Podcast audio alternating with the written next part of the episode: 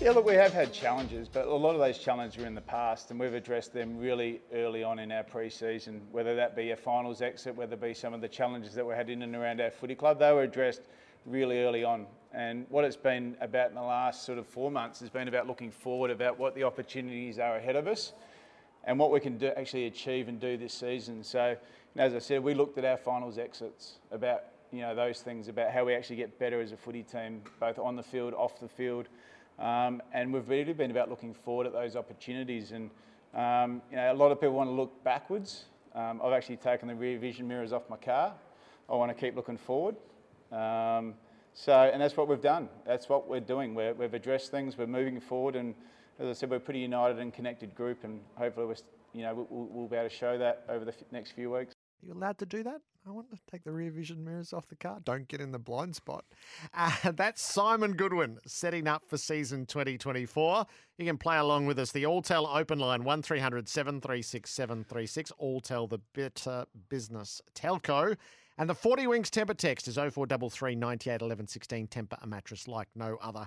The microscope is as intense on Melbourne as any club in season 2024. Sam Edmund is here. Hello, Sam. Well, Gerard, they weren't roadworthy for big chunks of the preseason, the off season. We know that, but got a couple of new tyres put on as well in the form of Caleb Windsor, the Duke. Duke of Windsor in for his debut. Blake Howe as well. Jack Billings will play his first game, but most significantly, of course, is the old engines purring again, and that's Clayton Oliver back in the opening round side to take on uh, Sydney, of course. And there were promising signs. I reckon the second VFL hit out, the body language, the influence he had on the game, and as Alan Richardson said out there at Icon Park, if football was the sole indicator, then he would have been in a long time ago. But for a player who Max Gawn has openly described as a day to day proposition, we needed everything else to come into line as well. It has done so. So only a self inflicted, out of the blue setback will cost him from playing uh, on Thursday night, and it's going to be great to see. So Thursday night, Sydney and Melbourne. At That one of the tales of the weekend was just the irksome injuries that bobbed up. Yeah on a few different fronts. This is so there's the necessity to tune up, but if you're going to lose players, you want to lose them in the real stuff, not in the dress rehearsals. And the list was too long. Really, it was. Well, Taylor Adams, they were so confident Sydney in the immediate aftermath that they weren't even going to get that scan. They thought this will subside, this is fine. That all changed 24 hours later. He's going to miss three to four weeks, of course, with that lateral ligament. Sam Walsh didn't train with teammates yesterday. This isn't a new injury, granted, but surely he won't face Brisbane on Friday night. Now, Carlton said last night they would make a definitive call today over whether they would look to reset Sam Walsh for round one or later, or give him another crack at full training early this week, but he appears to be up against it, and his teammate Jesse Motlop also in some doubt with a jarred toe. Riley Thilthorpe, a real shame. The left meniscus was a nasty full stop on an otherwise very encouraging preseason. The Crows will know definitively again how long he's out for today. Jordan Ridley, low grade quad strain. Dougal Howard copped a, an apparent hamstring injury to his left leg, of you know, late in that game yesterday as well.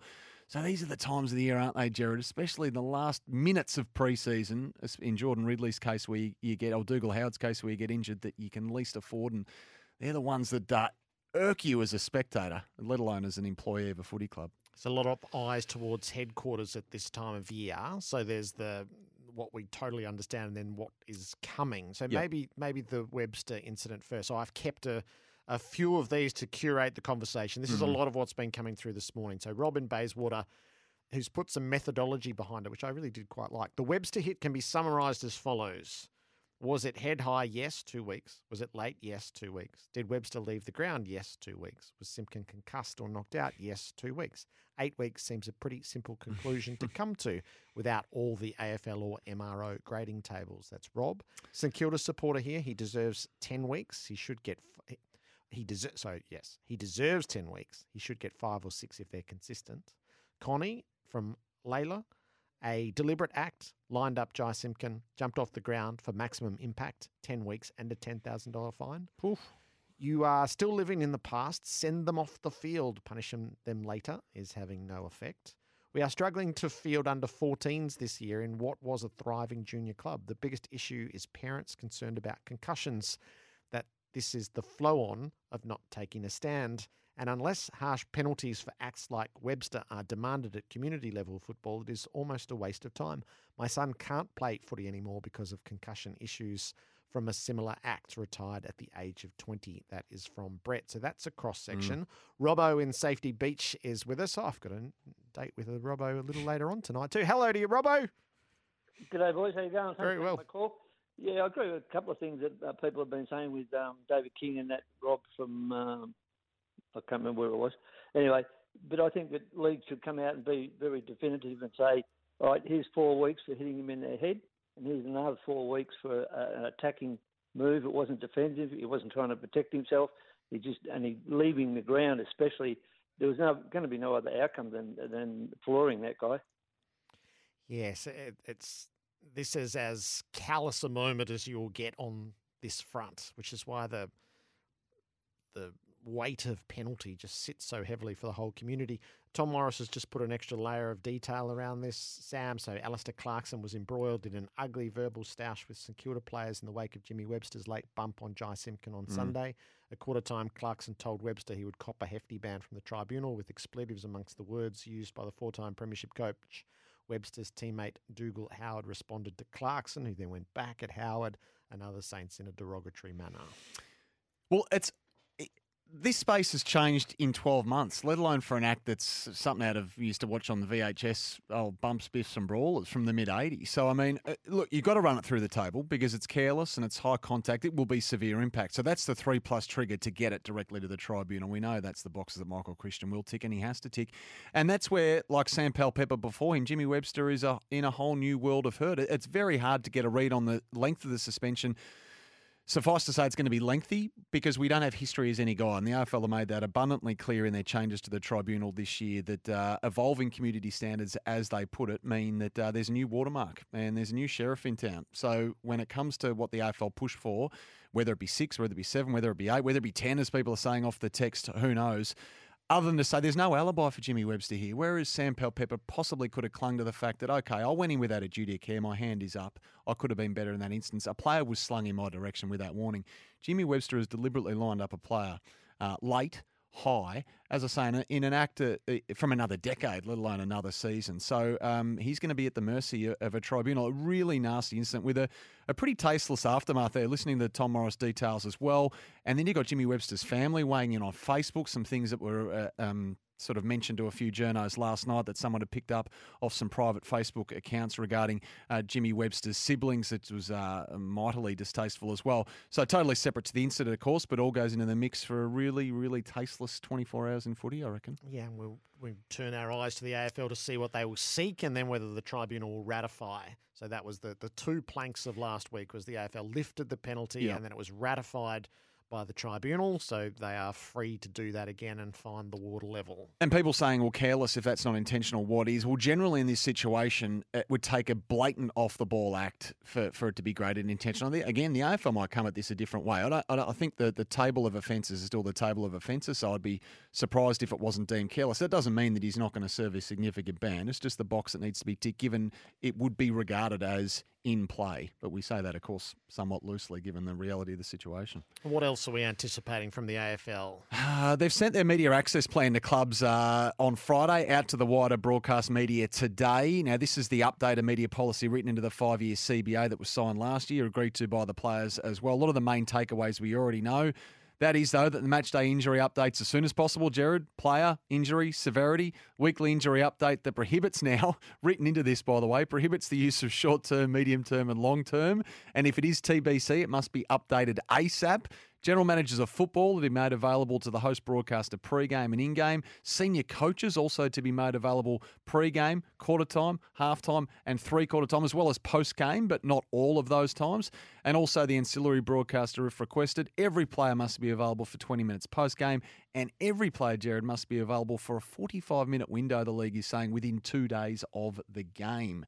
So the AFL's attempt to open it up, will every player agree with that? Will every player adhere to that? And we know that there's some very media shy operators out there, and how will they go about it, and how much will the AFL tolerate? So I think when the captains met with the league last week, the league made a real plea to them as for them to drive it with their player groups to establish a new norm and and make the access to the public stronger than it's ever been to those who play the games themselves. There will be at least one new face on the All Australian selection panel as well. Cameron Ling, the Cats champion, Premiership uh, captain, of course, stepping aside uh, to move on to other things, I assume, and will be replaced. So Gillon McLachlan obviously has also moved on. Andrew Dillon, Laura Kane already on board. So McLachlan was the chair last year. Kevin Bartlett, Eddie Betts, Jude Bolton, Nathan Buckley, Kane Cornes, uh, Dillon, Glenn Jakovich, Laura Kane, and Cameron Ling and Matthew Pavlich. So Ling is off, and I think a replacement will be announced shortly for him on uh, what must be um, the the standalone no-win job in football. I reckon the All-Australian Well, uh, it's, selection it's panel. a duty. It might be a thankless task, but it's a duty. The gaping hole there is Queensland, is it not?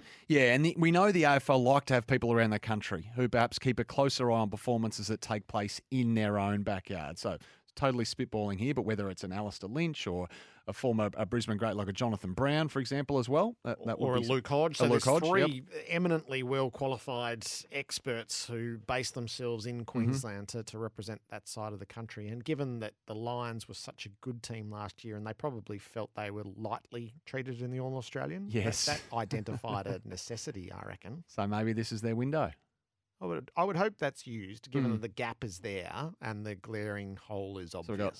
Western Australia, South Australia, Victoria, obviously, um, and yeah, Queensland's been there, and Jude Bolton's there, obviously, from a Sydney perspective. So I think you're right, Gerard. Little window there that uh, that needs to be addressed. Uh, anything else? No, I think that's just about it. So that, that you're expecting the concussion update too, aren't you? Oh yeah, sorry. the- Yep, sorry. that that will be the final change. Uh, I guess the policy due out in the next couple of days, certainly before opening round, a more stringent set of concussion protocols. Of course, the minimum 12-day rest period will remain, but Michael Makdissi has told the clubs, the chief medical officer, that uh, there will be a further tightening of the return to play protocol. So essentially, reading into that, it will be harder for players to get back. Um, within a 13 day period, for example, there will be more hoops to jump through. So um, the AFL will detail that shortly, and they are due also to respond uh, to the recommendations made by the Victorian State Coroner John Cain, of course, into that uh, inquest into the death of former Richmond footballer Shane Tuck. He called John Cain, among other things, Gerard, to reduce contact training sessions uh, to lower the risk of concussion. So the league due to respond to that by the middle of the month as well.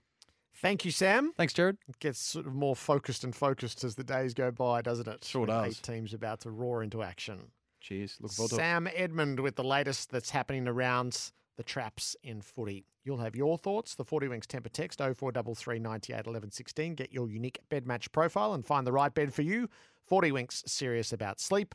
And the Alltel open line 1300 736 736. Alltel, awesome service, great products.